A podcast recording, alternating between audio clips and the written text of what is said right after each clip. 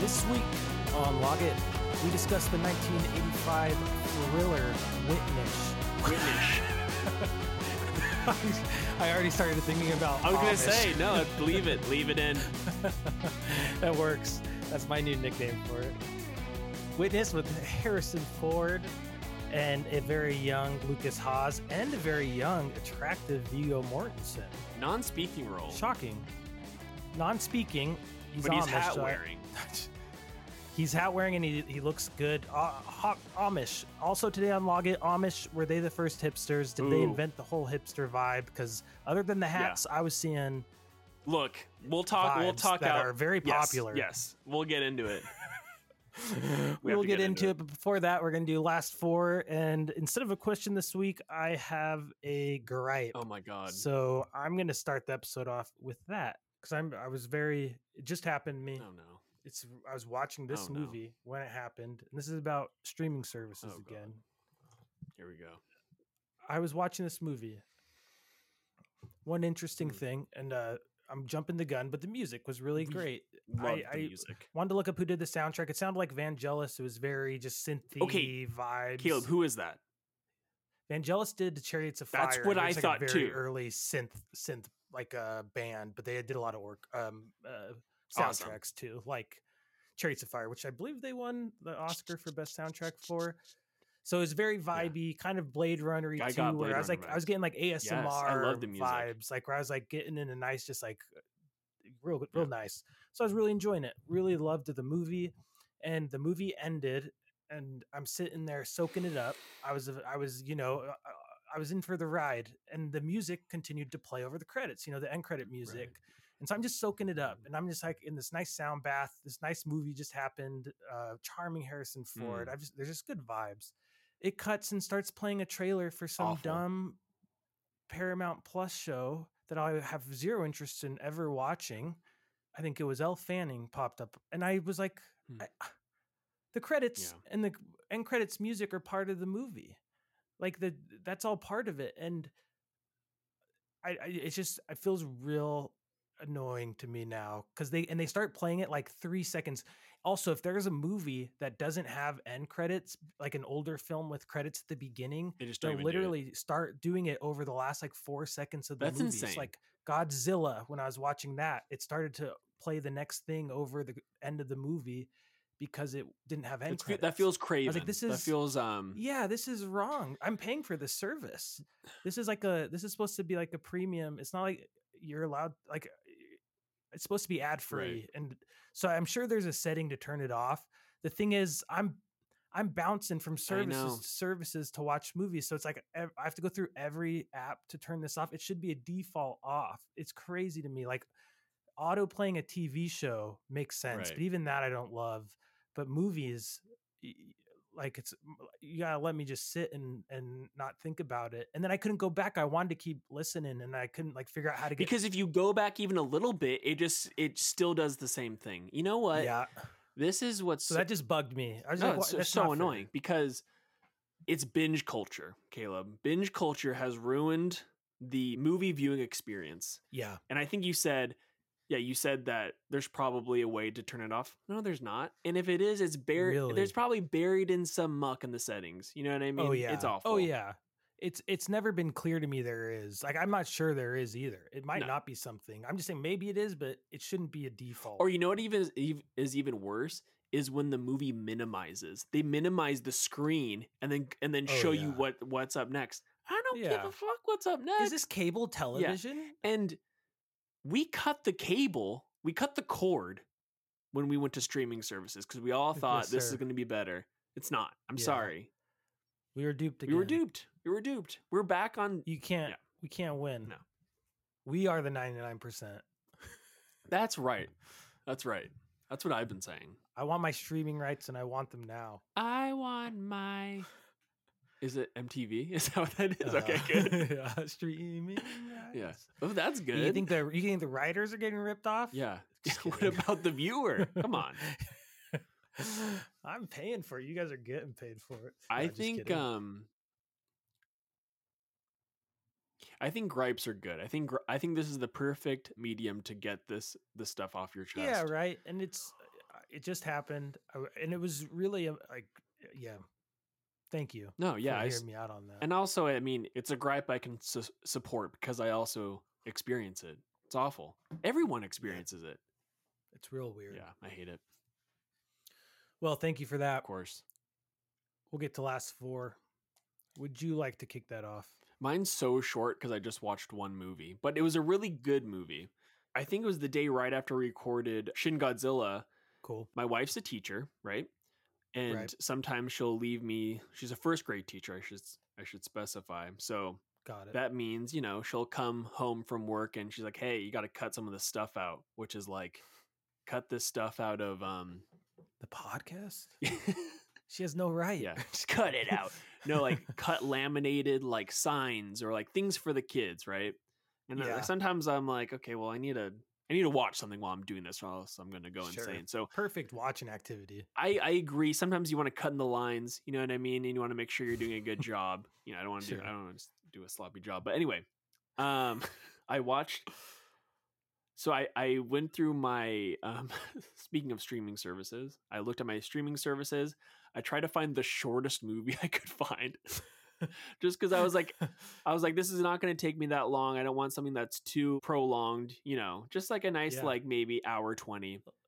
Short King. Short King, and I sent you this movie. I after I watched it, I, I sent I sent it to you, and I was like, "You guys have on my watch movie." list currently. So- after that, All that said, the movie I watched was a movie called Reality. So this is a, a recent movie. It's like an HBO original movie starring Sydney Sweeney, Josh Hamilton.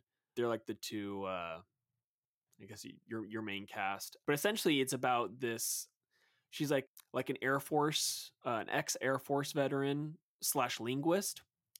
Essentially turned whistleblower. She finds out some Hmm. information about Russia's interference with the election and then this is what that and basically she gets investigated by by the FBI and this whole movie is just about the conversation between her and two FBI agents okay. and what's really cool is that the whole script is all the transcript from the actual event it's really really Interesting. interesting it's weird because it actually makes it a lot more um i don't i, I guess stressful because i can't think of another word but almost Yeah. it's like the the reality of the more situation compelling. yeah or like more than you- compelling like it i think in my review i just wrote i'm still sweating because like the whole the whole time you're just like kind of on the edge of your seat and just the interactions between the character's name by the way is reality um winner which is Oh my gosh, I remember reality yeah, winner. okay, this yeah, yeah, happening. right. Okay, so totally. Yeah. Yeah, right. but her so sydney sweeney's character reality and josh hamilton's character who um i haven't seen in many other movies besides i think the last one so he was in frances ha for a little bit i think he was like in one scene but he's uh in a movie called eighth grade which i loved where he plays the dad of the of the main character Didn't anyway that, but I know who who is he in Frances Ha for me. Just so I he uh there's like a dinner scene in Frances Ha where she's having dinner with all these like kind of accomplished academic types and he's like one of them at the table. They kind of have a little conversation. was it the France scene. It was right before the France scene where they're like, "You should go to cool. France." Was he the guy who was kind of nice to her? I think so. Yeah, yeah. a little weirded out. A little Okay, weirded out, yeah. cool. But anyway, those two, like their interactions, it just just the way the FBI, there were it was just so tense. The entire film was so tense. Like a lot of the redacted parts from the transcript, th- what they do with the actors is they almost like fade them out if they can't mention something in the movie. It's like a really cool Mhm. effect. Really, really awesome. An hour and twenty minutes, and Interesting. it's really good. I really enjoyed it. And another cool thing is it felt like a play. Like when you're watching it, it feels like almost like a stage production. And then this director, there's a theatrical version of this movie that she did, I guess before this movie came out. so it's inspired by her, the play. I, yeah, her yeah, play yeah, yeah. specifically. Yeah. So is it the same director as the play Exactly. too? Yeah. Oh, that's really fun. That's really interesting. Yeah, I, I would um definitely watch that. What service is it on again? It's on HBO. HBO? Yeah. HBO. Cool. So HBO. I'm sorry, Max. Mm, Max. Sorry. Sorry. But like just really interesting. I don't know. It was cool. It was really fun to watch. there's something kind of fun about not having to think about the dialogue in a critical sense. Like anything that triggers that like bad writing part of your Right. brain, you're like, oh, it's not bad writing. Well- like it's just what happened. That's the cool thing too is Josh Hamilton's character because they also do these like kind of cuts to that it shows like the, what the transcript says and then I'll go to the Mhm. actor saying the thing and Josh Hamilton's character the agent d- like stumbles over his words like he has like kind of like a nervous energy which feels really organic and then you're like oh because that's exactly how it was written because that's exactly how it was said you know what I The guy mean literally talked that way. yeah it's just it's just really cool because it feels like flawed like the acting feels Yeah. flawed but it's organic i don't know it was really really interesting That's fun. Yeah. I'll definitely watch it. And when I do, I'll bring it up on the podcast. I'll make sure I bring it up because that sounds really fun. And it sounds almost like true crimey. yeah a little bit yeah it's almost Like, like, a a, true crime recreation, but yeah it's like a better version of of gus van sant's psycho you know what i mean like just like a cut like a shot for shot or whatever but way trippier Yeah, version yeah, of yeah. it. it's really cool Well, that's awesome. And then I assume the second movie was it was Witness. witness yeah any preliminary thoughts you want to share before we really get into it? No but i mean i i guess i thought i saw this movie more recently than i did basically Hmm. that's it According to Letterboxd. Yeah, because I was gonna when I went to log it, it didn't. There was no previous review from myself. So anyway, Well, that's awesome. I also only have one other movie, and I really talked about it last week already, so I don't have much to say. But I finished Godzilla King of Monsters, which is the bastardized American re release of Godzilla, essentially. And it was fine. Um, like I said, it was kind of annoying, but it was fun to watch. And I, um, did you it was rewatch really it, or, interesting. or did you start? that? Did you re like start from the beginning, or did you just? I picked up where I left off, Okay. but I had only been like 15 minutes in from where I started, Got so it. it wasn't like that far in. Yeah. And, and I once I realized it was basically a remake, I just more wanted to see the difference. I just thought it was kind of like an interesting movie experiment, kind of like the Snyder cut of Was it black? Oh yeah, it was in black and white. literally, yeah. But just seeing like two versions of a movie Yeah. and how a film can be like editing, an editing exercise, and how you can manipulate movies footage to to make it, you know, re recontextualize things. could you see the cuts? Like, were there like visible edit points that you could see where they cut in? So it w- yeah, I mean, anytime so basically the main character who again was Lars uh something like Mhm. Nar- Narwhal, Lars Narwhal Wow. on Rear Window. He's the bad guy That's from Rear yeah. Window, which was fun. Look, it would always be like a close up of him with like a minimal background that just matches what was there, and so you could feel that it was like a close up Hmm. shot separately from the main action. But truthfully, I don't know if I would have noticed yeah, if I didn't know the context. Like like it, it felt as unnatural as other editing things in old movies that aren't because of weird reasons like that. right. I was gonna say I didn't watch anything else, but I did watch the trailer for um, Godzilla 1998 because I just wanted to re-remember it since we were talking about Shin. Yeah, looks bad. I know we said on the podcast that we're like, it's actually pretty good. I haven't seen it. I, this is just off the trailer, but I was like, Yeah. wow, this is really, really bad. But the record. I never said it was pretty good. Was I that just me? Okay, I liked that it. I, might- was a might kid. I don't just know. me. I'm just kidding. But I- whoa, whoa, whoa, whoa. but I do have a fond memory of it. Probably was either Taco Bell or McDonald's with when they had the toys for it. I remember those being pretty sweet. oh yeah, lots of great toys. But like the trailer is like um it's like a natural history museum and they're like, whoa, look at the dinosaur like dinosaur bones, and then they're like this Uh-huh. is the biggest this is the biggest like creature to roam this world blah blah blah and then it just gets crushed by the godzilla foot weighing more than four metric tons and averaging 19 feet in height. This creature was believed to be one of the largest predators who ever lived on our planet.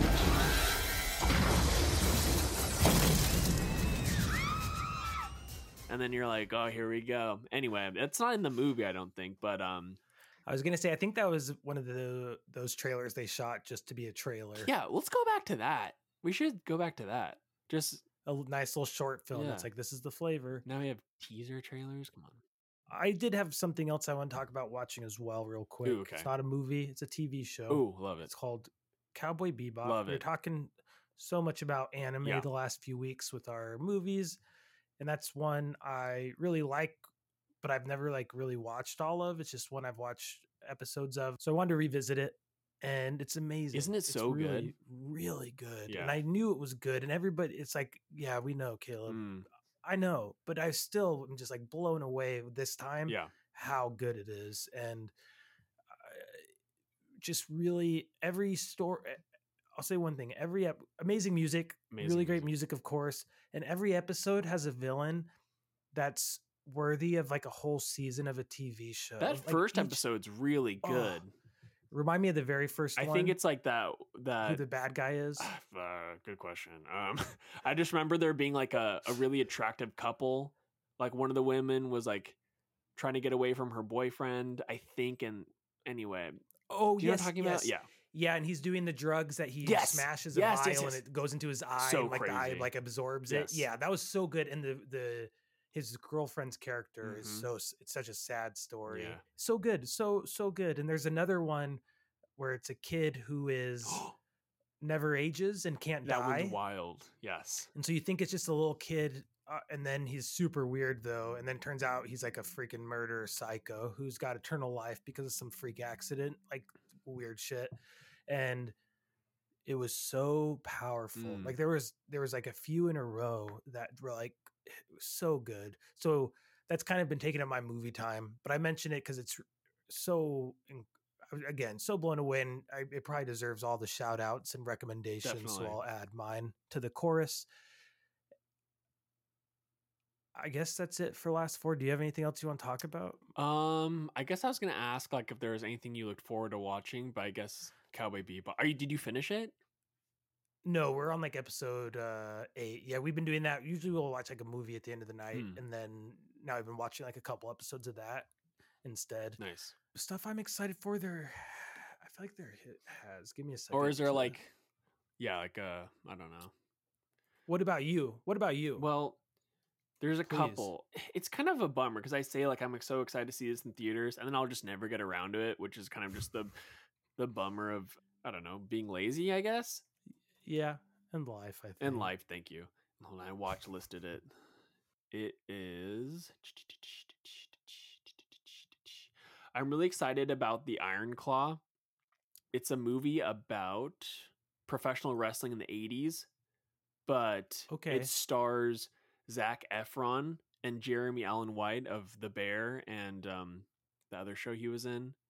Interesting Anyway, okay. I just saw the only reason I'm excited is because Zac Efron looks totally like roided out. He looks wild, and I'm like, I have to see this on the big screen. I'm not a big wrestling guy, but um, I just I do like those. Like obviously, The Wrestler is a great movie.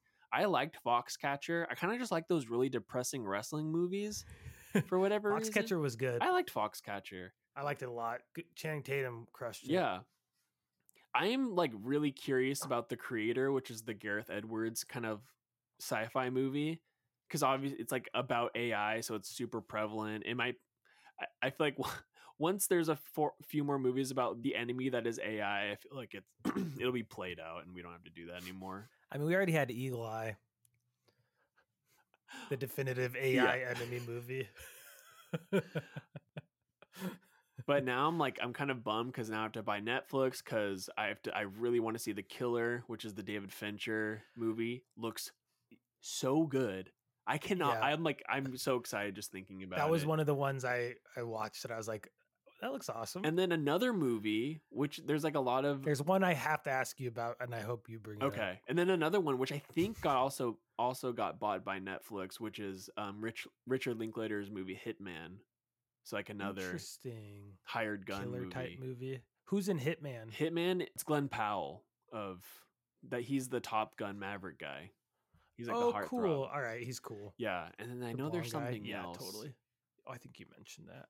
So there's one. I'll jump in Please. because I do have one that I actually want to talk to you about before this. I love it. There's a new Wes Anderson movie. Yeah, the shorts coming out in like a month. When did he make this movie? So there, are, I guess there are a bunch of shorts. So they're all based on Roald Dahl short stories. the wonderful story of Henry Sugar. Interesting. So it's not one. Uh, I'm sure it'll be connected in some way, but it is. Oh, it's 40 minutes. Yeah, it's like about 40 minutes. Yeah, yeah. So that'll be on Got it. Netflix too. Got Yeah. it. Okay, that makes way more sense. Yeah. Because I saw a trailer for it and I didn't. They didn't mention any of that in the trailer, so that's awesome though. I haven't seen the trailer. I saw the stills, but they look look really good. S- speaking of Wes Anderson, Yeah. so I'm a headline skimmer. I don't read the full article, so I'll never. If you ever ask me, if I tell you something and you're like, "Oh, what was that about?" I didn't read the article. So anyway, yeah, I don't actually know. but I don't, Don't actually follow-ups. Exactly. No follow up questions, please. But I saw that his next feature film will star Michael Cera. I'm very excited about that. Cool. Very, very excited about that. That's a good matchup. I think It's kind of obvious. I feel like, but it It's makes crazy. that- yeah, it hasn't happened. that. Yeah. Michael Cera is actually in a movie that I saw um a couple of clips from call uh the movie's called it just came out just came out oh the adults directed by a guy named dustin guy defa defa anyway looked pretty funny looks kind of. Yeah, I was gonna say. I think I saw a trailer for that. yeah. I just like to see him act. I'm excited to see him. I like to see him in a wes anderson movie. And then just to piggyback off that it's so funny when we did the scott pilgrim episode i was just watching a bunch of clips. Oh you know what it is? It's because the anime is coming out on netflix. So they're basically redoing not redoing it i guess they're retelling it but in the anime style with the whole original voice cast so they're interviewing a bunch of people and talking about how the movie went and things like that and it just sounds like everyone just loved that set and just being on set for that movie and then chris chris evans was like i think that's like the most fun i've ever had on a movie set and he was like i don't he's like do i really have because i think he's he's only in that movie for like 10 minutes he plays one of the evil ex-boyfriends but he was basically like Yeah. he's like do you guys need me for like can you i mm-hmm. can just hang out if you guys need me so i was like that makes me excited for the tv show because if the vibes are good for the movie then hopefully the show will be great yeah, that's fun. yeah and I don't remember the books well, but I did read them. I know we talked about on the original Scott Pilgrim Right. podcast. Check it out if you haven't. But there was a lot of fun stuff in the comics, obviously that didn't make it to the movies Right. because there's limited time. So it will be fun to see that stuff represented that way and get a more, you know, more more stuff. yeah definitely So what do you think? Quick pitch. Just thought of it. oh shit Scott Pilgrim, 40 years old sequel. Super original, I'm sure. Doesn't make any sense, right? Wh- what do you Could mean it be fun though? Should they do it? yeah of course Yeah, Yeah. you'd be all about it. Wha- no hesitation. washed up dirtbag Scott Pilgrim. I actually, yeah. it'd be interesting. I don't. His son died in Vietnam. oh God, finds like a time turner or whatever the hell that was. Yeah. Um, did you end up watching that? I have not yet. Is it on Disney Plus yet? Yes, my guy. Oh, freak. No, I haven't. I will though. I think I didn't is. realize it. They it did not do a good job. They're know. like, just bury it, bury it. I literally would have watched it like opening opening Disney Plus night. I would have watched it. I was gonna say the comics are done. Did you in for the Scott Pilgrim? So I- wonder. Yeah. It doesn't delve into his later in life, his No, no. his divorce and his one bedroom apartment. Or Yeah. we can He's still it. living with uh with what's his name with Cuomo. What's his name? Cuomo. Wait, what? Knives. That's Knives. His Oh, roommate. Wallace. Wallace? Yeah, Wallace. Wallace. Cuomo. no Cuomo. Cuomo. But Knives is. There's somebody with a Cuomo last name in that show or movie, whatever. Maybe. I did not call him homo. No, no, I, I want to make I- that very clear. no, no, no. I was thinking Cuomo, like Chris Cuomo, like the anchor. Yes, that's what that was. What I was trying Okay, to say. yeah, I did not hear homo. No Cuomo, no Cuomo. No Cuomo. No Cuomo. Cuomo. oh gosh, that's awesome. All right, cool. Well, uh, that's fun. Oh, there's one last one. Hmm. Reptile with Benicio del Toro. I Oh. think is like a Hitman two or something. What is going on? All these hit. Oh no, it's like a murder. It's like the classic. There's like a murder in the town. Oh, I like he- that. Some guy comes in to investigate, and there's like more going on. Oh, this looks cool. Meets the eye. Justin Timberlake. Yes, and and uh, and in like a very uh, dramatic role, Michael- very wiry. Michael Pitt is in this movie. I forgot about him. He Mhm. was in Boardwalk Empire. Great actor. I loved him. Loved him in Boardwalk. He was so good in that show. Yeah, Wow. All right. Watch listing this. yeah, it's cool. It's a fun one. The trailer I thought was neat. Okay. Sorry. We will get into the movie. I promise you. But speaking of Benicio del Toro, did Yeah. you ever watch The Wolfman? You remember The Wolfman came out? This is 2010. Yeah, totally. But I don't know if I ever saw it. Neither did I. Never saw it either. I was always so intrigued, and it looked so cool. Well, Angelo gave it one and a It half stars, him. so Oh, maybe that no. answers the question. Okay, Keep that trash off our podcast. maybe this does not require a viewing. I mean, Dang. Anthony Hopkins too. Yeah, that's what I'm saying. Emily Blunt's Hugo in this movie. Emily Blunt. Yeah, Mm. there. I love. There's always those. Oh, and Joe Johnston. we Yes. talked about Joe They're Johnston. of Rocketeer fame. Yeah. Wow. I think that has to be a watch. Hmm, if only there was There's a just too much going on. if only there was a spooky month coming up where we could talk about it. hey, you get one pick. yeah. And I you pick get one. We all get one. Avatar. So then, Yeah. we will uh, take a quick break, and when we come back, we will leap into witness. we'll get into it. cool.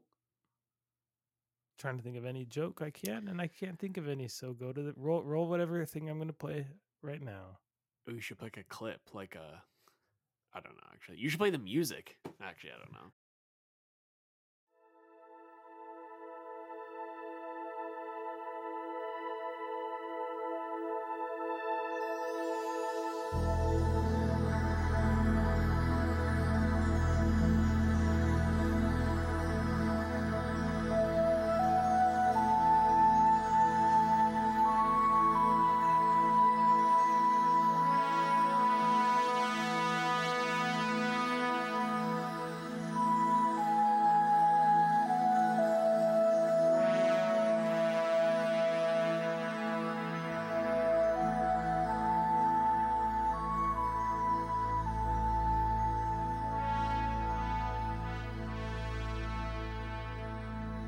Welcome back from the break.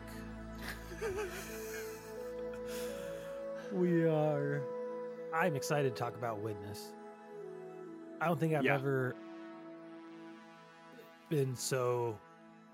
I don't know what about Amish people, but I was just very intrigued by this movie. You know, it makes you rethink your life, doesn't it? yeah. It does. Yeah, it does. I I don't know what to say about the Amish. I guess just they don't get a lot of representation, and when they do, it's usually fairly uh, stereotypical. And I thought this was a Exactly. really nice wide range of different types Yes. of people in that community. Couldn't and it wasn't like, oh, I'm watching an Amish like movie. It's still f- There weren't caricatures of Amish people. no, Right. and I really appreciated that.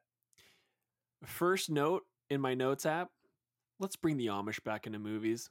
That was my first Yeah. note. Do they want to be in movies, Seriously. though? That's a good point, actually. They're probably like those steal your Keep soul. Yeah. Now we're we're uh Part of the problem. misinterpreting them. They was gonna probably say, think this. I have no idea if this is actually a good representation of Amish people or not, but I thought it, was a very like it positive is. one. Yeah, it it's definitely positive. nuanced, I would say. Yeah, Yeah. First time. You've First seen time it. I'm seeing it. surprised. I was surprised too. I'll say, Hmm. easy, easy starting point. A, a must-watch Harrison Ford movie. Dude. Bingo. Can I say right? something really fast? Please. Okay, so I recommend this movie. I told you before the break that I thought that I blocked it before. I haven't, Okay. but I'm remembering. So I would say I would go through phases of not not being a completionist, but like kind of wanting to, to go through a filmography of like Sure. a director or an actor. So I think after this might have been like Force Awakens time. So this is like probably 2015 or something like that, or maybe even before. But I was like, dude, I need to watch more of his movies because, gosh darn it, he's a charming man. This so Harrison Ford. watch. So Witness was probably one of my favorites. Obviously, um, what's the other one that he's in where he's like a runaway? doctor or whatever. Fugitive. That's another classic Harrison Ford. But anyway, I think that's w- essentially the reason I watched this movie was just to kind of go through his whole filmography because he's it's hard to think of him outside the whip hat and gunslinger like like essentially Han Solo and Indiana Jones, you know? Like he's so much more than that. And I think this is uh this is great. This is a great movie. This is also after Return of the Jedi. He's kind of go- doing his Indiana Jones thing. This is the middle of that. He's charming, man. I love him. I love. He's a fantastic actor. That's it. So at this point, he thought Star Wars was over. I would assume so because Return of the Jedi was eighty three, right? And as far as I know, he he wanted to be done with it. That was like what part of the joke. Oh yeah, he wanted to Force die. Awakens, yeah, he wanted right? to die in Yeah. Return of the Jedi. That's right. He's like, please kill me, please. Which is interesting because then I'm like, you're doing Indiana Jones too. very shocked he came back for that. For those Wild. reasons. Wild. b- Yeah. But money, I guess, is setting you up, Hey, money talks. setting you up for success, man. That's right. Yeah. Um, He's flying planes. He's flying- yeah. So to give a quick recap of this, of the movie. yeah, this film was really interesting. It starts. I thought this was going to be a movie about Lukas Haas, the child in this. It's Hmm. not. Well, yeah, by the end, he's barely in it, which was really interesting to me. But basically, he plays kind of a piv- not a pivotal role, but there's like something that he does in the movie which I which I was he like is pivotal. But at the very yeah. beginning, we're seeing everything from his perspective, and I thought that was going to be a thing throughout the movie. which is cool because you think that Harrison Ford is on the poster of the movie. He doesn't come in until like 10 minutes in, which I love. I Yeah, that love was that he fun. kind of just slinks his way in. I like that you kind of get the initial set dressing of just like this Amish community and kind of like how they work, how they intermingle, all of that. You kind of have that situated before Harrison Ford comes yep. in and yeah, exactly. And I really enjoyed that. I thought that was really smart. the mom and the son are happy in that world. They're fairly content with their life. There's not a I lot mean- of drama at this point. We we fi- Well- we find some drama. We find some. I was gonna say there's a funeral at the beginning. Their dad, her yeah, husband's dead. yeah. I mean, but she is smiling at that blonde guy. it's very amicable. It's weird. Yeah, I think She when you're literally all the you're all just the old ladies are like, "There you go." Like, Yep. Yeah. move on. so, like Ian said, this starts at a funeral. Lukas Haas's father passed away. His mom is now a widow. She's still very young and attractive. That's right. They are going on a trip to get out of town, probably just to get out of this, you know, space. Well, they're visiting her sister in Baltimore. but I assume it's just because the dad died, and they just need to get out of get out of town. That's what I thought out- too. They don't- right. They they just seem to be going on vacation, more or less. Another thing I love about these movies, they don't need to tell you. They just they're just gonna do yeah, it. you can just Like you don't need to know why the husband died. You don't need to know why she's going into this big city. They're just gonna do it. He died. It wasn't Yeah. anything crazy. Big whoop, he died. Move on. She's single. That's the point. That's the point. So they go to the city. They stop at the subway, or they're in the subway, the, uh, Mm. the train station, Mm. and there's a delay, so they have to kill some time at the train station. Lukas Haas in this film, he's got to be like, what would you say, six, seven years old? Yeah, he, no more than eight. He's a he's a child. Yeah, very young, boy. and just very innocent and naive, which most kids are. But he's from an Amish community, and now he's in Philadelphia, so he's I'm assuming- especially vulnerable. It seems. I was gonna say, I'm assuming this is his first time in the city seeing these things, seems you know, very much like it. At least at which an age he can remember. which makes it even more insane that he basically wanders the train station alone, and the mom's like, "Yep, you do your thing, go." He's like, "I have to use the restroom." The blew that blew my mind. I was like, "What are literally, there's two Yeah. scenes where that happens in the police Yeah. station. The same thing, and he's literally walking up to some guy in handcuffs, and the guy's just trying to get him closer and closer. And it's like, how how in the come on? And then Harrison Ford does realize. I was like, thank you, Harrison. Yeah, thank, thank. God. So why is he in a police station? What a weird jump we made. In Yeah. the subway, he goes to the bathroom, wanders around. There's some really, you know, kid in the city for the first time moments that were nice. And Mm. he's in the bathroom and he witnesses. Oh, interesting was- choice of words, Caleb. Thank you. Didn't even mean to. Heartbreaking to me. But he Yeah. witnesses Danny Glover take part in the murder. The villain, man. Danny Glover. I couldn't. I was so excited to see Danny Glover, and then he turns out to be a murderer, and I was so sad. Crooked Love cop. Danny Yeah. Glover. Crooked. Me too. Well, we don't know that. Well, well Yeah. that's true. Good point. Good point. Sorry. Sorry. Just kidding. No, I don't care. So Lukas uh, witnesses this murder. Harrison Ford it turns out to be the investigating cop. Everything's fairly normal as far as murders go, except this is a cop who was murdered. So there's Mm. a, a special degree of attention. Then in the police station, and this is when everything goes haywire. unravels. Yeah. The kid's looking around again, wandering around. There's there's creeps in here. There's Mm-hmm. weirdos. Shouldn't be wandering around. But he looks at the wall. It's good he did. There's a newspaper of a Mm. hero cop who Love was that. a veteran. Something about him having like a great community program that Yes. he runs. Working with inner city children. Whatever. Seems like a great doing guy something. on paper. Probably a real all star cop. Danny Glover. That is the murderer. Boom. Points him out. Yep. And Harrison Ford Yeah. immediately is like, nope, This you're not guy. allowed. Yeah, no, no, no. and it's interesting keep too that in that scene like the, there's not a lot of um like there's never a moment or at least I- not to my knowledge where harrison ford's like i knew it it's this guy but you do get the inkling that harrison ford's like this guy's like my this guy is crooked i think i've had some run-ins with this guy real quick to jump to the um the danny glover um when he murders the uh Yeah, the other policeman so I was listening to an interview with Peter Weir, the director, and he was saying that he was so troubled. Like this is an eight-year-old child. That scene is so violent and graphic that he didn't want to shoot it with him in the the basically all the shot. there. Like you can exactly. So all those scenes where you see Lucas Hahn, that's actually not. I believe it wasn't him or or was basically just didn't have him basically. exactly. He shot separately, so he didn't have to see how gruesome that was. Because It's intense. traumatizing. I, Yeah, I really like I said, I really was like, oh no, like Danny. yeah, Like you're the And Angels in the th- outfield coach. Like you're supposed. To, I know. He's supposed to adopt him. What is he doing? Um, No, but and then just going back to the fact that he's Amish, but the street smarts on this kid because he Yeah. goes in the stall, locks the door, and then he crawls under to make sure he doesn't get and he goes out. to the thought- stall the guy had busted in right Exactly. before, which was very bold and, and clever. I was like, I was very impressed. I would have died in that situation. Yeah, if I was Lukas. Haas in general seems to be very smart, right? Yeah. You'd say very yeah. savvy at least. definitely. Not street smart because he's never been on the Amish smart. streets. Yeah.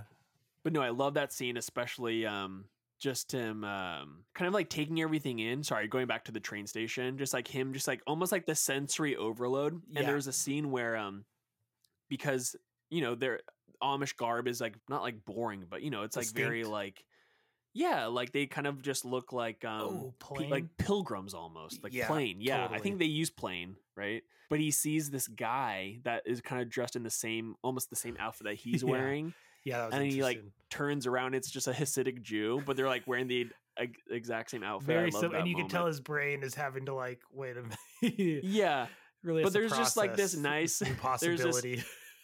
yeah. But there's just this nice acknowledgement between the two, or at least from this Hasidic Jew to this little Amish boy. I really enjoyed that. Yeah, the, the guy seemed to understand why the kid was so surprised.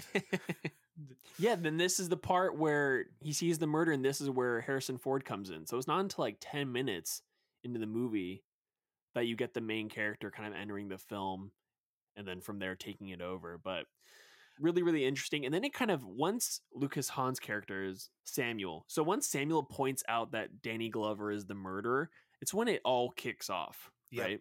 And I kind of forgot this this lead up to events where Harrison Ford's character, his name is John Book. Fantastic name. So Yeah. John Book calls his ex partner, his old partner, who now happens to be like a higher up in the police department, and says, like, hey, this guy is a dirty cop. I have a witness to him murdering another cop. And then the guy was like, oh, okay, well, who knows about this? And then John Book just says, just you and me. We're the only ones like we're the only ones that know about this. We need to figure this out. And then I think it almost like immediately after Danny Glover comes out and tries to shoot. I just kind of forgot how like I was just I didn't know I didn't remember the um series of events that took place. You know what I mean? Because I feel like this movie has um like I think this movie probably like it's a little bit slower, you know? I think like pe- like people have attributed this to being like just like kind of like a slow cooked movie. Yeah, And it is a little bit, but until until that scene, I don't know. What do you think? is it a slow burn overall? Is that what you mean? I don't think so.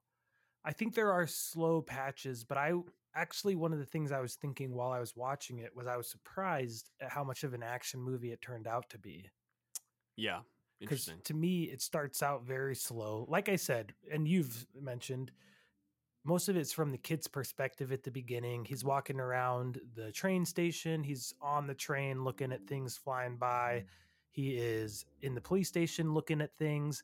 And I'm like, oh, this whole movie is going to be like this, where it's the kid kind of going through all these weird situations and we kind of see his weirdness, uh, d- uh, see how he deals with it. But by once they get to the Amish farm, would you say? So Danny Glover, like you So said, this is tries to murder Harrison Ford, John Right. Booker in John Book in the in a parking lot while he's just coming home after work, like that day. Right, because he now knows that John Book knows about his involvement in this murder, so they try to take him out. and it turns um, out his old his old partner is. Correct. And I was going to say that's. I kind of wish I said this up top, but another thing I love about this movie is it's kind of like a double fish out of water movie, right? So you have Yeah. these two people from the Amish country going into the big city, and then later in the movie, you have this city cop basically being integrated into Amish society. I love that. I love that Yeah. stuff. But that's the part where that happens is basically he gets shot, doesn't go to the hospital because Now he knows. Once he once he know once Danny Glover comes from, he knows that his old partner was corrupt because that's the only way Danny Glover could have known he knew. But not only that, he knows that this kid knows. I think right. So he knows that. yeah, because he will uh, end up coming John. Book told his old partner about the kid. Correct. Yeah, yeah. So then he ends up going to the Amish country, wherever it is, gets fixed up there. Amish Basically, he's in witness protection, more or less. Essen- yeah, bingo. Oh, interesting. Witness protection. Yeah. I didn't. Damn, I'm on Um, fire, man. Yeah, you're crushing it. Yes. so yeah, witness protection goes to Amish country, gets fixed up, right, and then he kind of has to integrate himself into Amish society. And this is where I, this is actually the part of the mood that I love is just him kind of trying to um get adjusted to like the way these people live. I actually really liked I liked all that stuff the most. Very '90s movie. Montage of people building stuff love and that. learning how to like use the the Amish stuff, and he he really takes to it. And he has a history as a carpenter. Exactly. He has the skills which gives him like the respect, right? Like they they initially respect him or they respect him due to his ability to work with his hands. Yeah, Yep. contribute. and I didn't expect it. I thought there was going to be more of a conflict with him integrating in the community, but for the most part, everybody's very accepting. And the one guy who's not is the guy who's crushing on the widow. Yeah, there's some there's a little Couple bit guys of and back- Viggo. Viggo's a little, a little beefy with Yeah, him. they know something's up between the two. Yeah. But then even even with that, there's no like, hey bro, she's mine. Like there's none of that like animosity or like everyone's really really proper and really nice. There's a great Like. I said, I think we should yeah. Oh, go ahead, go ahead. Think, um, bring the Amish no, back. yeah, I think we should bring Relish back. There's a great scene where they're building a barn, and the girl, the widow, gives Mm. Harrison Ford the first. He she fills his glass first, which I assume is very symbolic in the Amish. It's almost like asking someone to the dance or something. so everybody's really like whoa freaked out because he's not even Right. amish i thought the blonde guy was going to try to murder harrison ford after Oh, that when they were building the house because they're standing up high together working Right. and i kept thinking he was going to shove him off Right, right, right. What a i turn. real i was really worried for a minute and then nothing happens i was like okay good I love that scene too because it's like a very, it's just a nice montage scene, but it's also like it just, I don't know, it's so cool to see a community work together on something. You know what I mean? I loved that, and I think that's like a huge message in this movie. It's kind of like community versus like the Amish community versus the corrupt police community. You know what I mean? the contrast like how they kind of, yeah, the contrast between the two. yeah that's especially apparent in the finale when they're Definitely. all the amish people are just staring at the guy with the gun holding Right. harrison ford hostage you can really feel that well i'll just say i'll jump in so basically harrison ford is waiting out Yes, everything laying low. because he's got no allies he's kind of in touch with his partner who's a good guy, and he's kind of tr- trying to figure things out. But essentially, he's just kind of holing up at the the Amish place, and that's when you get all the fun of him trying to participate and helping build the barn. And this is where the romance buds between him and yes, and the widow as well, which loved that stuff by the way too. and her name is Rachel. Rachel, correct? Who she was, also in. Top Gun? Yeah, Yeah, I was gonna say I didn't even realize it was the same actress. She does not look similar to me.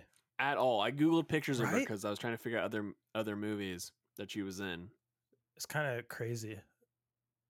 But she has like this almost like very innocent, but also kind of like a not a wandering eye because that sounds like weird, but you know what I mean. Like she's just like Yeah. she doesn't feel like virginal, if that makes sense. Like she feels like I don't know, like just the way she like her and John Book kind of interact and the way she looks at him. I don't know. I like. She definitely good. seems to be open to the world beyond Right. the Amish community, It seems like that. Yeah. where in that way, in the Harrison Ford way, she's not hundred percent against something happening between them. Even at the start, Right. it feels like where she's already kind of decided she's uh, looking to explore the world beyond. Yeah, she was really great in this. There's that great so, scene where they're fixing up the car Oh, and he love gets the power to turn back on and the music just starts playing.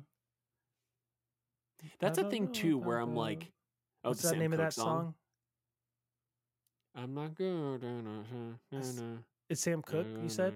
I think it's Sam Cooke. I can't remember the name, but yeah, that was a really great scene. Very cute. I loved that. Exactly. It felt very wholesome. Could be with you. What a wonderful world.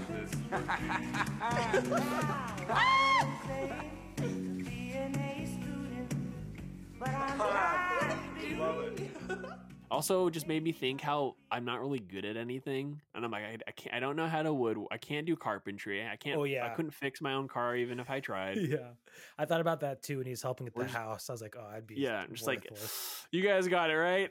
just like just be like drinking coffee, watching from the Yeah. window. I'm, I'm gonna watch from over here. You guys got it. yeah. I would love to build a barn in a day. I was thinking oh, about Oh, how sure. useful that would be to have a crew to come do that with you. Oh yeah.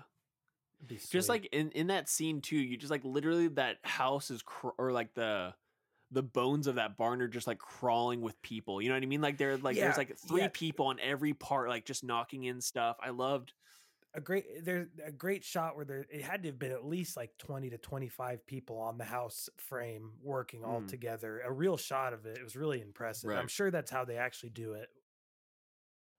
Viggo i wanted to talk about yeah it's kind of crazy.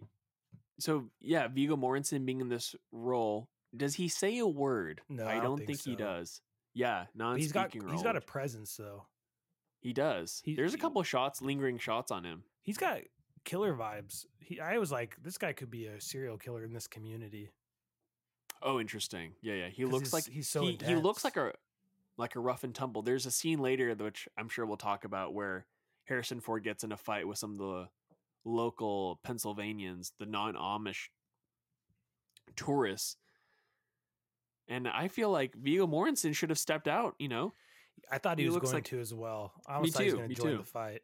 Yeah, that was a great scene. So the Amish have to go into town to do stuff every now and then. In this Time case, they're yeah. going to the store for some reason, and Harrison Ford is using a phone.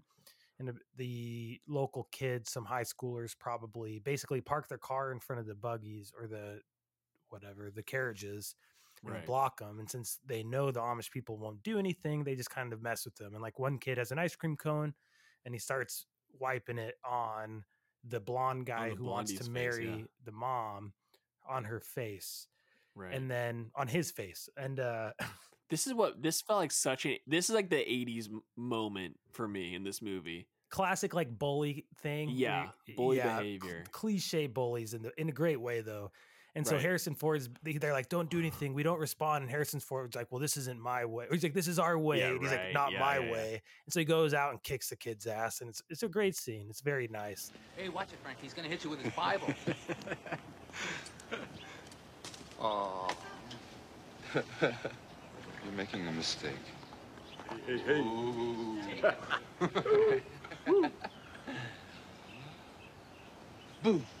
Oh. It was really gratifying. I loved that. I don't know if you heard this, but off camera, you could hear someone saying, They didn't even fight for our country. like, I did get which to that. that. was so funny because they're basically like, You little wimps, what are you going to do about it? Yeah, that's right. No fighting. They won't fight for their country either. And also, they're all like punk rockers. I'm like, You don't care about that. What are you Yeah. doing? You could care less about that. I think that like right before that moment is when he, I think is he on the phone and he finds out his partner has died. The partner that he said like you have to delete all the information about the kid, all the paperwork we wrote. Yep. Yeah. He calls to try to touch base with his partner again. So there's Right. a scene where the the chief of police, who's the old partner, the corrupt guy, is talking to Harrison Ford's current partner, who's a good guy, Mm. and basically threatens him and says, "Hey, we're a fraternity here, and if you don't get on board, you're out." Like this is the com- yeah right. And so you're wondering if he's going to turn in Harrison Ford or not. He doesn't. He ends up getting murdered, as Harrison Ford finds out in a very sad phone call. I was very Really awful, heartbroken. yeah. But Harrison Ford does get outed by himself. It was that fight. People are like, "Hey, there was some guy, Amish guy fighting people. That's crazy." And then the the bad guys hear about that and they're like, "Oh, that must be our guy." You know, it's interesting too because I wonder how many Amish communities there are.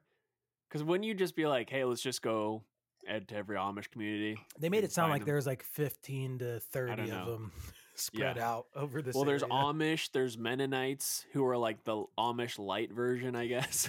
Yeah, it's funny. She talks about the Mennonites and she's very excited. She's like, they can use cars and electricity. Look, is there a phone somewhere near? The Gunthers across the valley. They're Mennonites. They have cars and refrigerators. Oh, I mean, uh, payphone, public phone. They have a refrigerator. yeah. so Harrison funny. Ford laughs at her a little bit.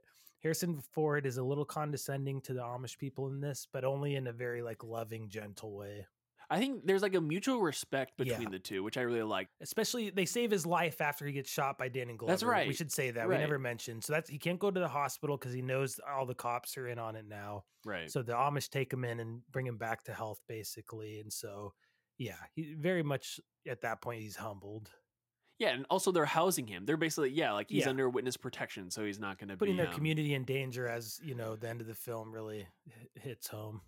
I think right before the barn building scene, so there's like the matriarch of the community who is like I, I believe he is the father-in-law of Rachel. So Rachel's widow's dad, I believe that's who he is. oh, I thought it was her dad. Interesting. Maybe it could have been too. I just I feel like some of the conversations they had, it felt Nice less catch. like a father. But his name's Eli Lapp, played by John Rubel. Excuse me, Rubes. So there's a scene where he's like, "Hey, like you're pretty good with your hands. Like you can help around, you help around the house, things like that." And he's like, "Yeah, okay, whatever. I'll I'll, I'll help however I can." And then he's like, "Okay, great. We'll we'll milk we'll milk some cows tomorrow." And he's like, "Fantastic, great."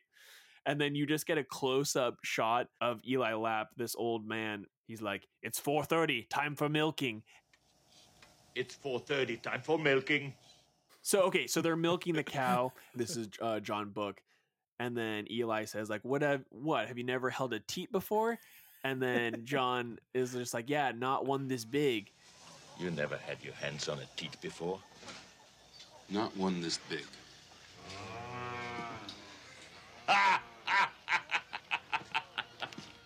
Which is very funny because he's talking about boobs, and then Eli like stops and he starts cracking up, and I loved that because it's like they these are human beings, right? That's Yeah. funny. Like, yes, they're Amish, but they're not like so angelic and pure. I don't know. It just like humanized them a little, or Very humanized much. him.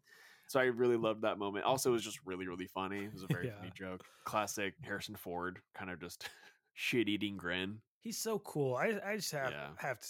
I know I've already said it, and this might be my big takeaway from this movie. But Harrison Ford was like one of the coolest people of all time.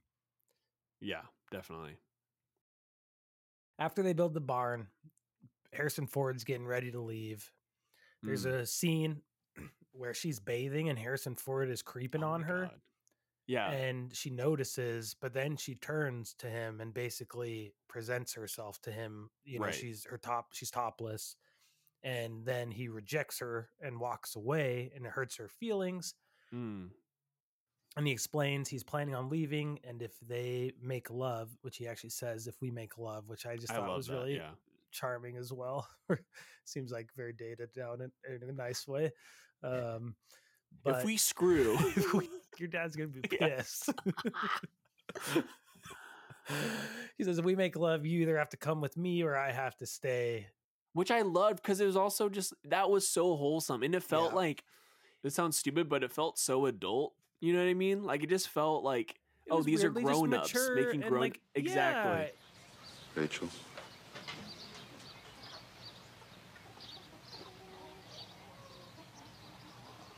We'd made love last night, I'd have to stay. Or you'd have to leave.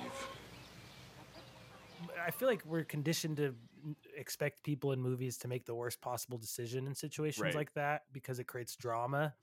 But it was nice. Harrison Ford was very respectful and basically had an opportunity to like mess her life up if he wanted to, you know, get some and chose not to. Yeah, because that's a huge upheaval for both people. And a lesser guy would have been like, "Oh, her choice, not you know." Right. But he respected her and cared about her enough, and probably her kid. I'm sure he realized what would happen to Of course, yeah. Samuel if he got ousted. So very, very nice moment. So that's like the big finale. Then he's leaving town, but before he can, the bad guys show up. The chief of police, Danny Glover, and some Mirando guy who maybe the first Hmm. time I've ever seen death by corn silo. Death by corn. Seriously. He kills the first guy by trapping him in a corn silo and dumping all the corn on him. It was awesome. I love that too because there's an earlier. It's like a earlier callback because yeah, Samuel's like giving him a tour of like the area, and they go in the corn silo, and then John Book is like, "What's up there?" And then he's like, "It's corn." in his little German accent or whatever. Yeah, what was it? His he was he had the cutest voice. Oh my dude, it was so cute. It just "He's like corn." sounded like it was out. I almost, I almost thought it was like dubbed over by an actual little German boy, It but have. So it was I might have German, been It was him. supposed to be.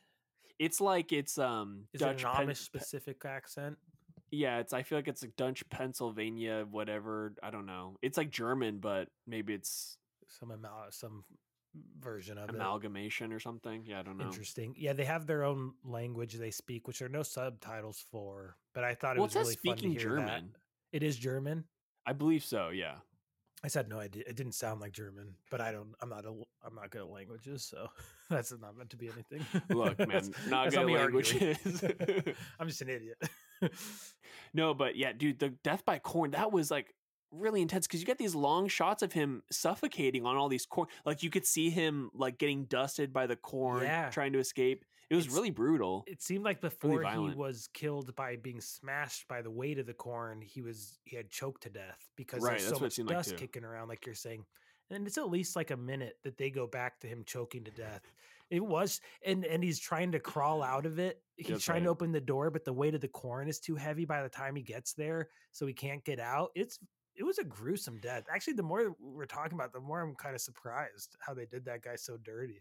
It's interesting because I on I think isn't that a pretty um common way for like farmers to go? Oh, Am I wrong in saying that? I don't know. I, That's I feel like I read though. that somewhere where like people falling in like silos of like grain or something, and there's like oh no yeah, way to get falling out. in Is that something? super dangerous? I believe. So that's kind of what I thought. It's I don't know. I was like, oh, that's instead of someone falling in, it's like cascading down on them. It's horrifying. Yeah, I hated it. Actually, it was awful to watch. Also, I'm allergic to corn. So oh I oh my gosh, like yeah, you would have been. I would have died instantly. Yeah. Yeah, it looks like suffocation is the leading cause of death in grain storage bins. They become covered, buried by moving Wow. grain, which acts like quicksand, can engulf a person in seconds. That's crazy. 11 people died in 2021 that way. No way. Yeah, wow. That's, That's a revelation. Learn something new every day. I don't make any, I take back me laughing at that death then because I didn't realize that was a real thing. Yeah, sorry. Yeah, Sorry. Anybody affected by that? And then um McFee, that's Danny Glover's name. McFee, wild. Yeah, so death by corn, awful. But then McFee, Danny Glover's character, gets freaking splatted. By Corn Guy's shotgun. Yeah, that was insane. I did not expect that either. Stressful scene. Really stressful. Harrison Ford's trying to dig out the shotgun that got buried in the grain that the guy was killed by, and Danny Glover can hear him and starts Mm. rushing him, and so it's a race against the clock. Harrison Ford wins. It's also sad too because I think before that, Dan uh, McFee is trying to get the other cop. Like he's calling out to the cop in the silo, and you do Yeah. feel like like it is just disturbing. He's like like calling out to this guy that's like literally choking. He's, tr- he's like firing his gun in the silo, trying to get him out, Trying to get the door open. trying to get the door open. That's right. Yep. That was brutal. But yeah, then you get splattered. Yeah, you do feel bad for him, but they they deserve it. It's definitely the thing where the bad guys, once they are losing, panic, and I love a crooked cop movie, man. oh, It's, the best. It's very fun. Yeah. Wish it wasn't Danny. Yeah, I know. Me too. Uh, But I think even the the final scene is like the most poetic, the most beautiful uh, in terms of the three wanna- policemen. Yeah. So actually, before that, so Eli, Oh, the yeah. matriarch or patriarch or whatever, um, he kind of he pulls um little Samuel aside because they're talking about basically what he went through in terms of seeing this murder and stuff, and basically talking about how like violence isn't the way. Kind of like there are other avenues in order to solve problems right like like like violence doesn't have to be the end all Yep. to uh to a situation and he even asks he asks him saying like like what would you like would you kill a man basically and then and then Samuel says I would kill a bad man and then basically like how do you know like they're ba- basically And trying to be like the judge of whether that man Exactly, bad or not. yeah. Yeah. Would you kill another man? I would only kill a bad man. Only the bad man, I see. And you know these bad men by sight? You are able to look into their hearts and see this badness? I can see what they do. I have seen it. And having seen, you become one of them. Don't you understand? What do you take into your hands, you take into your heart. so that happens before the scenario but the police chief is the last man does he grab harrison ford i'm trying to remember because samuel runs away he's doubling back and you think he's going to go for the gun Yep. to like save to save Right. harrison ford but instead what he does is he rings the bell in order to get the community basically choosing community Over violence.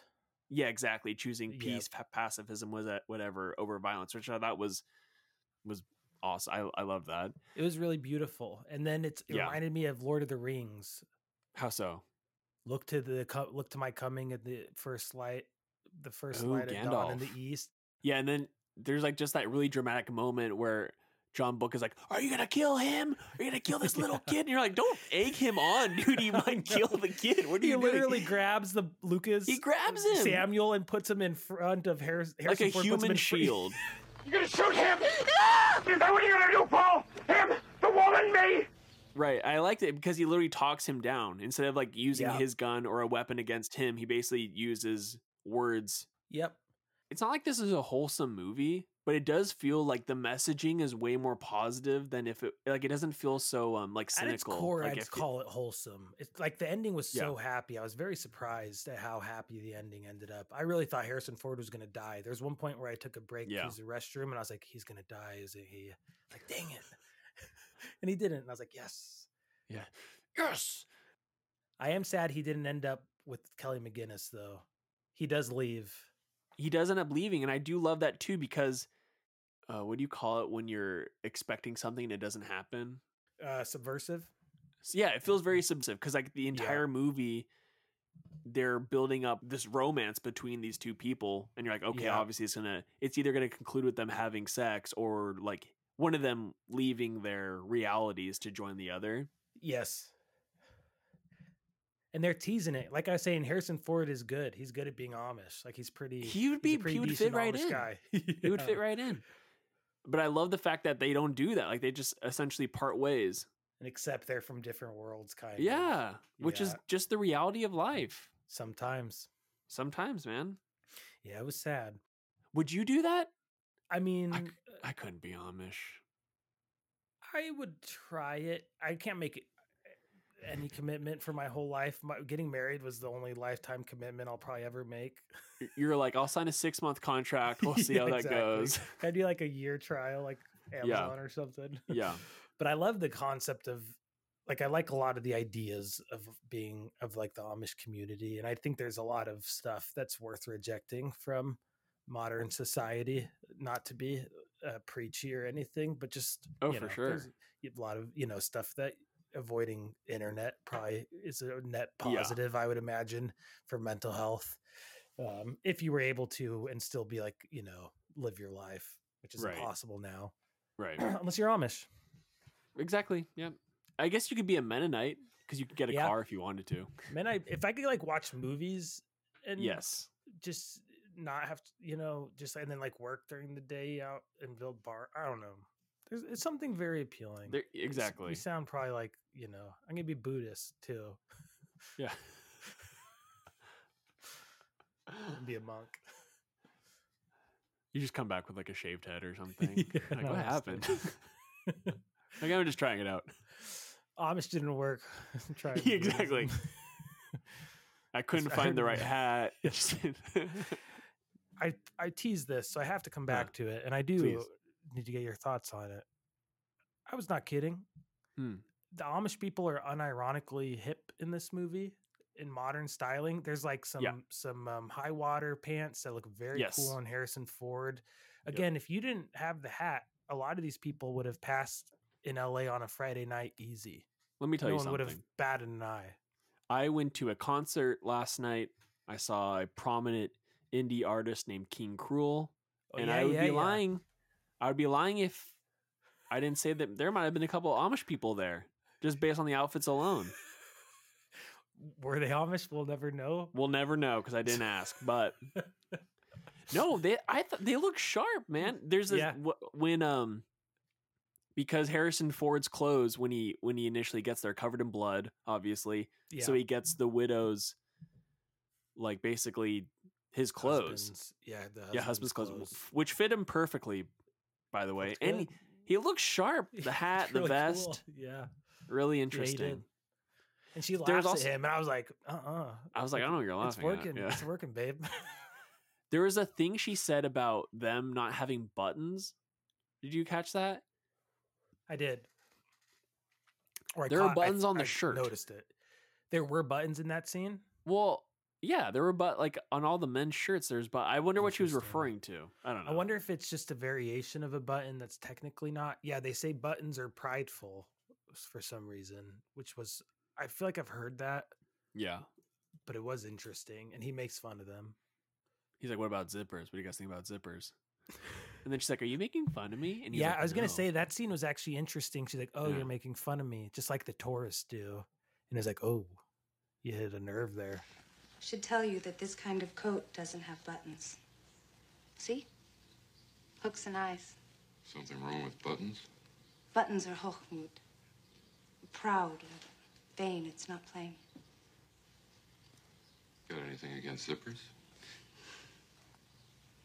You making fun of me? No. It's like the tourists. Staring all the time. Sometimes they come into the yard. It's very rude. They seem to think we're quaint. Speaking of tourists, there's a couple of scenes with them, and they keep saying Amish, which I thought was just really, really funny and just extremely disrespectful because they're Yes. basically they're these people that are like gawking at this society of people, literally like basically like zoo animals. coming in. Yes, it's literally Yeah. like you go to the zoo and you go to the like yeah the fish market to see the people throw fish around. And then I think one of the women, one of these tourists, interacts with Harrison Ford while he's in his Amish getup. I think he tells her to like fuck off or something. Like she asked him a question. I was like, yes. She's like, "Let me take a picture of you real quick, please." He's like, Yeah. you take a picture of me. I'm gonna take off your bonnet and strangle you with That's it. That's what. It, wa- wow. word for word. I thought it was pretty hilarious. It was great. Young man! Hello, we're just here for the day. Would you mind if I took your picture? Now, just stand still, please. Lift your hat a little bit. Lady, you take my better picture with that thing, I'm gonna rip your brassiere off and strangle you with it. You got that? Oh, you know what's actually interesting? What? So I was reading The National Committee for Amish Religious Freedom called for a boycott on the film, citing fears that these communities were overrun by tourists because of its popularity. Is that interesting? Very interesting. Like the like the negative of like showing them in such like a positive, light. They're light. like gonna actually f- yeah, created more of the joke in the movie Yeah. of the, a problem they deal with. exactly. Like, oh, that's huh. That's great. a lot of the extras were Mennonites. Oh, Amish. very interesting. because this was shot in location, right in uh, Lancaster, Pennsylvania, places like that. So local Amish were willing to work as carpenters and electricians, but declined to appear on film. Hmm. So they're like, yeah, we'll help you build some of your sets, but we won't be on camera. no photos. But the Mennonites were like, we got refrigerators. Interesting. We'll we'll come in. That's interesting. It's nice that they offered them parts, like they went to them Yeah, that's first. cool. Yeah. Um, It's cool they were So involved at all. Actually, that's really Right. cool. They built help build stuff. That's that's yeah, that's true. Well, I want to talk about the music because I feel like I kind of forgot about how much I loved the soundtrack to this movie because it's so iconic, but then also it's not really prominent in the movie. You know what I mean? Mhm. Like there's there's a few scenes where like the beginning of the movie, a lot of the Amish scenes, and then a few scenes when the police are interacting with each other. You get like some music cues. Other than that, it's mostly just dialogue. But the um, composer is Maurice Jarre. Jarre. Okay. Jarre. He's a French composer and he's worked on a few Peter uh, Weir films, but I'm looking in his his most famous compositions. Um, Lawrence of Arabia. No way. Yeah. The, ori- uh, the original. Yeah, he, which he won best original score for, and Doctor Zhivago as well. I haven't seen it. I haven't seen it, but now I'm Maurice Jarre, J A R R E. I believe. Yeah, he did. But it's like, and I haven't listened. I mean, I've seen Lawrence of Arabia, but I don't really remember the music. And obviously, this is 85, so it feels like that would be a lot more like synth heavy. very synth heavy. And I- it, like, I think you said earlier, like very reminiscent of like Blade Runner Mhm. or Chariots of Fire, stuff like that. And I thought the music was so, it was like haunting.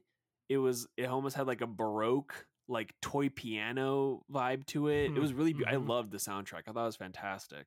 Like soundscapes. I really liked it too. And like I said, I I got like an ASMR experience from it. Like I was in a sound bath. Yeah, sound bath. You know what I mean? I felt it. It was really nice. It was just a nice experience. Yeah, it was a very nice to powerful. The movie.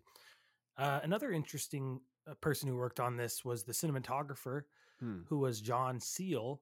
He shot Mad Max Fury Road, Oh, interesting. among other movies, but I thought that was quite a quite a difference between Witness and Mad Max Fury Road. yeah, definitely. I would say so. Not a lot of like horse drawn carriages in Mad Max. no.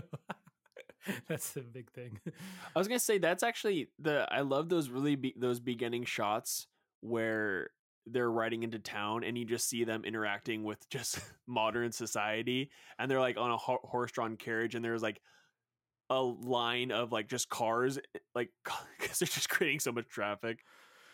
Yeah, the everything with them in the going into the city was great. Like I Yeah. told you last week, for a minute, I thought this was going to be Amish people in the city movie, and I was like, "Oh, this is a home run. This is what I was saying. I love. It's a guarantee." But it basically was.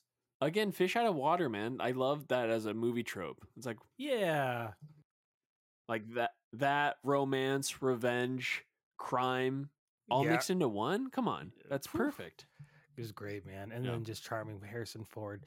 He also shot real quick some interesting ones that Yeah. are kind of blowing my mind. Harry Potter and the Sorcerer's Stone, Stone Interesting.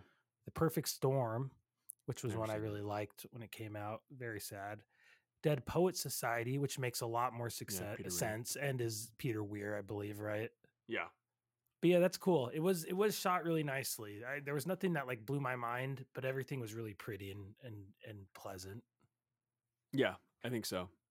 And Like the, the the white- shots of them making the house was incredible. I was gonna say the white actually, shots of the say. barn building was Yeah. really, really awesome. that really blew my mind actually. And but yeah, this was a really fun movie. I truly can't believe I haven't watched it yet. You've seen The Fugitive, right? I don't think so actually. When you brought it up, I was trying to remember. Oh, Tommy Lee Jones. And there was a sequel. Yeah, that's the it, Harrison Ford's on in it. U.S. Marshals I always see on Yeah. some streaming service. Is it um Wesley Snipes? Is that who's in it? It's Tommy Lee Jones with Wesley Snipes, yep, and Robert Downey Jr. Oh, interesting. Well, this was really fun. Do you have any last thoughts on the movie? No, man, it was just it was great movie. I kind of wish I This is a good movie to watch with a significant other, I think. It's kind of it's like a nice tension, nice romantic moments. So I wish I watched this with Alex, but whatever. You can live it with Alex. Every That's day. true. I'll just I'll recap it to her and just Just play that song and dance with her. Oh yeah. What's that song called? And I do know that I Yep. don't care. Whatever. It's a Yeah. good one. It's a very No, good one. good movie. I'm glad you enjoyed it too. I'm glad you didn't watch it actually. I thought that was fun too. It was nice to get um A fresh one. It was nice. yeah, just a fresh outlook. And like I said, I was, I, yeah, I'm surprised I haven't watched it. It was, it was kind of weird. I don't feel like people talk about Harrison Ford in Witness ever, and I just think he deserves a shout out for this movie. It feels like a movie that slept on. Yeah, right. Because no one ever is like, you gotta, you know, Harrison Ford's so great in that. But yeah, this is very fun. Thank you for choosing Witness. Thank you for anybody who is still listening with us. Follow us on the things. If you Yes. search log it, it'll come up. It does for me at least. Give it a couple of tries, it'll come up. We will talk about things. If, if you have any suggestions for the show, let us know. Two more movies. Ian, favorite quote. Oh, favorite quote has to be, has to be, it's 4.30, time for milking. It's the best. It's the best line. It made me laugh. I watched it, I think I rewound it like three or four times. Yeah, I love that one. I like your impression of it too very much. It was bad, but I butchered it. Oh, But the voice you did is very good. I didn't mean that was you have to do it with I the voice because then if you just say it out of context or like, it's not as, it's not as Was funny. a hit. My favorite one was from I think that same sequence actually, but Harrison Ford comes to dinner after he is healed miraculously Hmm. from his bullet wound, and he takes a sip of the coffee from the widow, and he says, "Honey, that's great coffee." and they literally like don't even miss a beat. They just like look at him and keep eating, and he goes, "It's a joke from, From a commercial." television." and that cracked me up. How can you not love this movie? Come on. Yeah, I did. I'll, I'll watch it. I'd watch it again with my wife as well. I didn't watch it with her, but everybody, thank you again. Have a great evening, and please go watch a movie. Go watch a movie. That was loud. Go watch a movie. Go watch a movie. audio. Go watch a movie. Just go watch a movie.